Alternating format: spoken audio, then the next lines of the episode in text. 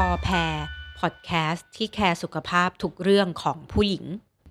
สวัสดีค่ะแพรนะคะแพทย์หญิงอัศมาวานิตันติกุลค่ะวันนี้นะคะเรื่องมะเร็งนะคะเราก็จะมาต่อกันคราวที่แล้วเนี่ยเราคุยกันในเรื่องของมะเร็งปากมดลูกไปแล้วแล้วก็มะเร็งโพรงมดลูกไปแล้วนะคะทีนี้สำหรับมะเร็งของผู้หญิงที่อยู่ทางด้านล่างเนี่ยอีกอันหนึ่งที่ก็พบบ่อยแล้วก็สำคัญเลยก็คือมะเร็งรังไข่นะคะที่นี่หลายคนน่าจะเคยได้ยินในเรื่องของซิสที่รังไข่ถุงน้ำที่รังไข่หรือว่าก้อนเนื้อที่รังไข่กันมาบ้างแหละพอสมควรเพราะว่าจริงๆมันเป็นสิ่งที่เจอได้บ่อยมากในผู้หญิงนะหมอว่าน่าจะแบบเกือบครึ่งของผู้หญิงที่จะต้องเคยมีซิสมีถุงน้ำมีก้อนเนื้ออะไรใดๆนะคะแต่ว่าการเกิดมะเร็งเนี่ยจริงๆแล้วมันไม่ได้พบบ่อยแล้วเมื่อไหร่ที่เรารู้ว่าเป็นซิสเป็นถุงน้ำเป็นก้อนเนื้อเนี่ยเมื่อไหร่ที่เราจะต้องแบบกังวลว่ามันจะกลายเป็นมะเร็งหรือเปล่าแล้วมันแตกต่างกันยังไงนะคะเรามีวิธีการแยกยังไงนะคะว่าอันไหนมีโอกาสมีความเสี่ยงที่จะเป็นมะเร็งมากน้อยแค่ไหนก็เดี๋ยวยังไงวันนี้ก็จะมาเล่าให้ฟังกันนะคะทีนี้ขอเริ่มต้นจากรังไข่ปกติก่อนเพราะว่าหลายคนยังสับสนว่ารังไข่มีกี่อันมี1อันมี2อันหรือว่ายังไงนะคะหลายคนอาจจะคิดว่ามี2ข้างแหละแต่อย่าสับสนกับมดลูกเพราะว่ามดลูกเนี่ยเรามีแค่อันเดียวอยู่ตรงกลางรังไข่อยู่2ข้างของมดลูกซึ่งมันก็จะต่อกับมดลูกเชื่อมกับมดลูกด้วยท่อนำไข่นะคะตัวรังไข่เองเนี่ยจริงๆแล้วก็เป็นเนื้อตันๆนะคะมันขนาดประมาณ 2-3 เซนแล้วก็มีฟองไข่ในแต่ละเดือนอาจจะประมาณ 10-20 ฟองหรือว่าน้อยกว่านั้นตามอายุที่เพิ่มขึ้นโดยที่รังไข่เนี่ยมันไม่ได้ห้อยอยู่เฉยๆนะคะด้านหนึ่งก็ติดกับมดลูกอีกด้านหนึ่งก็อยู่ชิดกับผนังของอุ้งเชิงกรานนะคะทีนี้พอเรารู้จักรังไข่ที่ปกติแล้วเราก็จะมาดูกันว่ารังไข่เนี่ยมันโตขึ้นมีแบบไหนบ้างนะคะอันแรกเลยก็คือจะเป็นเรื่องของถุงน้ำที่รังไข่หรือว่าซิสที่รังไข่อันที่สองก็จะเป็นเรื่องของก้อนเนื้อที่รังไข่นะคะแล้วก็สุดท้ายจะมาดูกันว่ามะเร็งรังไข่เนี่ยมันต้องมีอะไรที่น่ากังวลเราจะวินิจฉัยยังไงแล้วก็รักษายังไงก็จะมาพูดกันทีละเรื่องนะคะก็ขอเริ่มจากตัวถุงน้ำที่รังไข่ก่อนหลายคนสับสนนะรู้จักคำว่าซิสแต่ไม่รู้จักถุงน้ำซึ่งจริงถุงน้ำเป็นภาษาไทยนะคะการมีซิสก็คือถุงน้ำนั่นแหละคำว่าซิสคืออะไรก็ตามที่มีผนังแล้วก็ห่อหุ้มโดยที่ของเหลวที่อยู่ข้างในคือส่วนที่อยู่ข้างในต้องเป็นของเหลวซึ่งของเหลวอาจจะมีความหนาแน่นที่แบบแตกต่างกันก็ได้ไม่ว่าจะเป็นใสๆขุ่นๆข้นๆหรือเป็นเลือดหรือเป็นแบบอะไรก็ได้แต่มันต้องเป็นของเหลวอยู่ข้างในนะคะทีนี้ถุงน้ำรังไข่เนี่ยเราจะแบ่งเป็นอะไรเป็นกี่แบบเป็นอะไรได้บ้างขอแบ่งหัวข้อหลักๆของถุงน้ำก่อนก็แล้วกัน1คือเป็นถุงน้ำที่เกิดจากธรรมชาติคือมันสามารถยุบเองได้นะคะ2คือเป็นถุงน้ำที่มันอาจจะไม่ยุบเองและหรือมันเป็นถุงน้ำที่มีพยาธิสภาพเรียกง่ายๆแบบนี้ดีกว่ามันมีพยาธิสภาพเพราะฉะนั้นอาจจะจำเป็นต้องรักษาแต่บางอย่างก็อาจจะยุบเองได้เหมือนกันแต่มันไม่ใช่ถุงน้ำตามธรรมชาติแหละนะคะอันที่3คือมันคล้ายๆถุงน้ำแต่มันไม่ใช่ถุงน้ำซะทีเดียวนะคะซึ่งมันคือยังไงคือปกติแล้วตัวถุงน้ำเองมันคือต้องมีผนังล้อมรอบซึ่งก็ถุงน้ำที่รังไข่ผนังล้อมรอบก็คือเป็นเนื้อรังไข่แต่อันที่3ที่บอกว่าคล้ายๆถุงน้ำเนี่ยคือผนังล้อมรอบอาจจะไม่ใช่เนื้อรังไข่หรือมันอาจจะไม่ได้อยู่ที่รังไข่แต่เราบังเอิญเห็นแล้วเราเข้าใจว่ามันเป็นที่รังไข่อะไรแบบนี้นะคะแล้วก็อันสุดท้ายก็คือการเป็นมะเร็งก็จะมาพูดกันทีละอันของถุงน้ำนะคะอันแรกก็ในเรื่องของถุงน้ำธรรมชาติมันคืออะไรถุงน้ำธรรมชาติในส่วนใหญ่มันเกิดจากฮอร์โมนนะคะมันก็จะแบ่งเป็นถุงน้ำที่เกิดช่วงแรกของรอบเดือนพวกนี้เราเรียกว่า follicular cyst นะคะ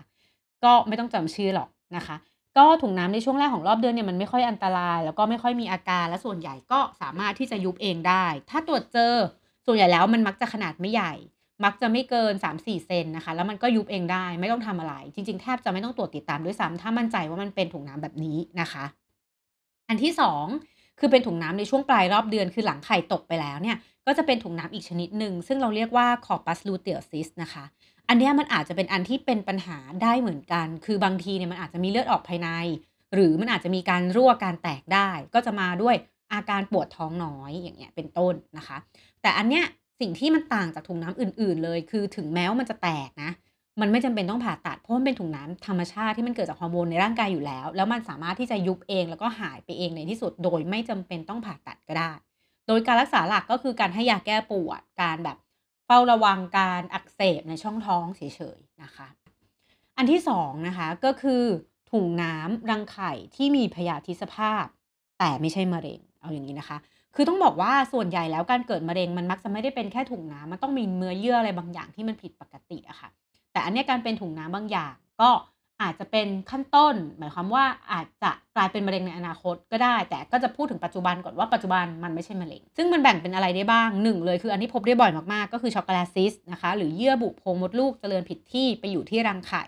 ข้างในของน้ำเนี่ยมันก็จะเป็นเลือดเก่าๆนะคะปนกับเยื่อบุโพรงมดลูกก็คือลักษณะเหมือนประจำเดือนนั่นแหละแต่มันค้างอยู่นานมันก็อาจจะสีเข้มกว่าเหมือนมีขุยอะไรได้เยอะกว่านะคะซึ่งการรักษาเนี่ยจำเป็นต้องผ่าตัดหรือไม่จริงๆก็ขึ้นอยู่กับขนาดขึ้นอยู่กับอาการแล้วก็ความต้องการมีบุตรนะคะยังไงก็ตามก็แนะนำให้ไปฟังนะคะในพอแพร์แคร์เรื่องหญิงในเรื่องของช็อกโกแลตซิสซึ่งจริงๆอันนี้พูดในเรื่องของถุงน้ำไว้หลาย EP มากเลยนะคะก็ในเรื่องของถุงน้ำการรักษาถุงน้ำแล้วก็ในเรื่องของช็อกโกแลตซิสแล้วก็การรักษาช็อกโกแลตซิสก็ไปฟังกันได้นะคะคือนอกเหนือจากช็อกโกแลตซิสอะค่ะถุงน้ำที่มีพยาธิสภาพมีอย่างอื่นไหมจริงๆก็มีอีกหลายอันนะแต่ว่าหลายคนอาจจะไม่ได้รู้จักชื่อมันจริงๆนะคะก็อันนี้เป็นถุงน้ำที่เราเรียกว่า Dermoid cyst บางคนอาจจะรู้จักอันนี้มันคือถุงน้ำที่ลักษณะที่มีฟันมีผมหรือว่ามีไขมันอยู่ข้างในนะบางคนก็จะรู้สึกว่าอันนี้เป็นการเสกผมเข้าท้องอะไรหรือเปล่าไสยศาสตร์อะไรไหมจริงมันไม่ใช่มันคื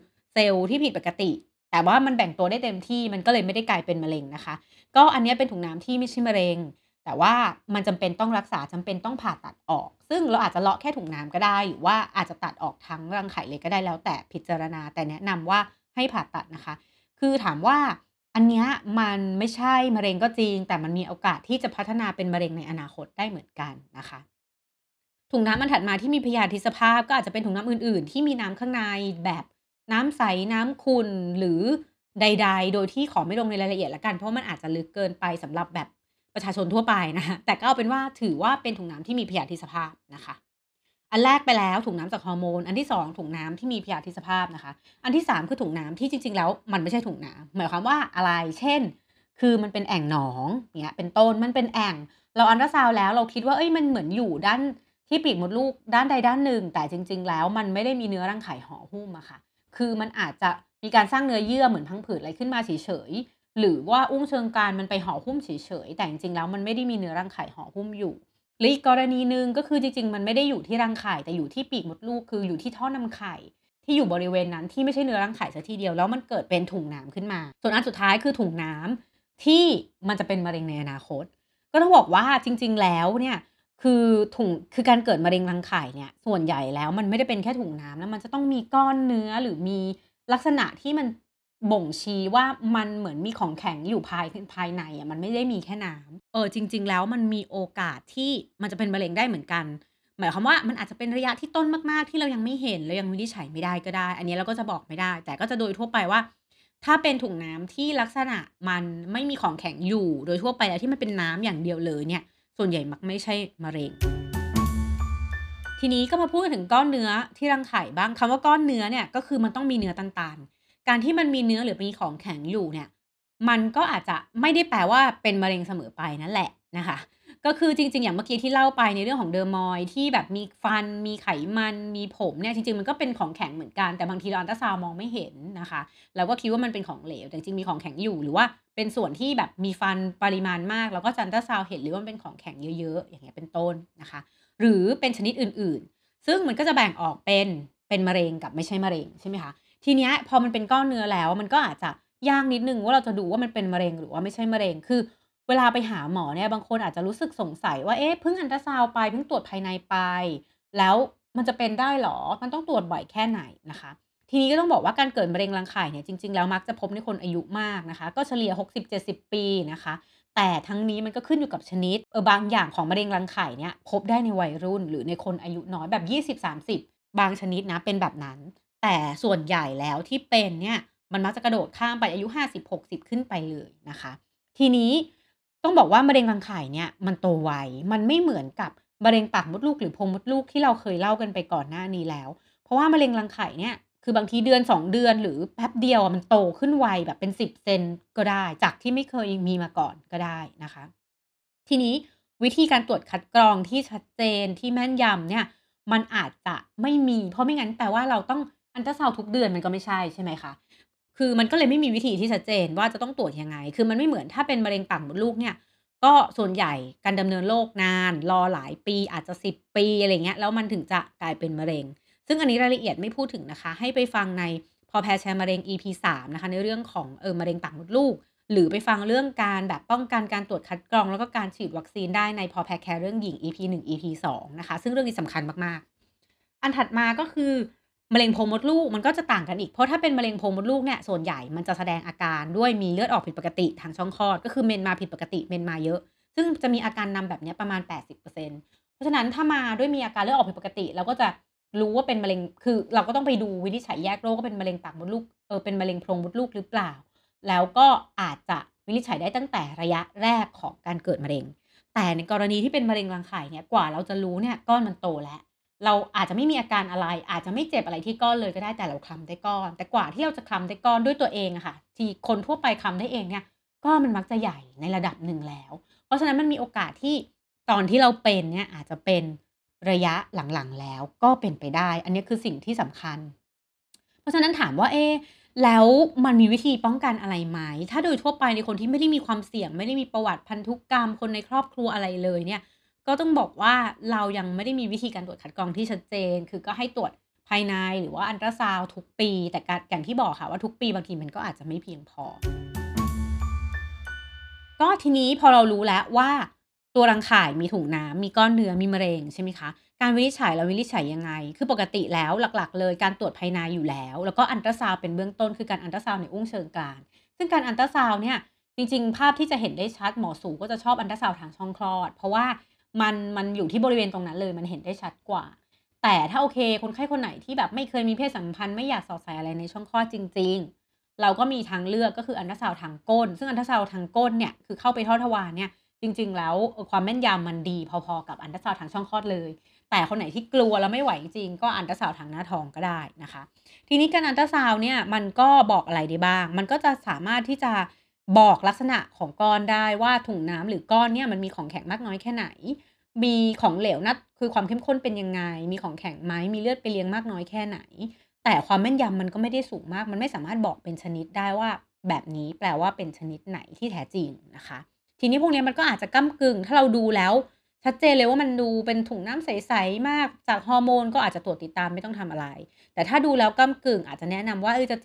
จาะเลือดดูค่ามะเร็งในเลือดหรือเปล่าแต่ก็ต้องบอกว่าค่ามะเร็งอ่ะมันเป็นการดูแบบว่าไม่ได้สเปซิฟิกมากยกเว้นมันขึ้นสูงมากๆจริงๆส่วนใหญ่เราไว้ดูแนวโน้มว่าเดิมมันไม่เคยสูงนะแล้วอยู่ๆมันสูงขึ้นอันนี้อาจจะเป็นตัวที่บอกความน่ากังวลหรือว่าการสงสัยเป็นมะเร็งได้นะคะแต่ถ้าเป็นกรณีที่เราดูแล้วอัลตราซาวด์แล้วดูเป็นของแข็งชัดเจนมีเส้นเลือดไปเลี้ยงเยอะขอบเขตหน้าตาไม่สวยอะไรเงี้ยก็คือหมอก็จะเป็นคนดูนะคะก็เราอาจจะคิดว่าสงสัยมะเร็งต้องเจาะค่ามะเร็งแน่นอนแล้วก็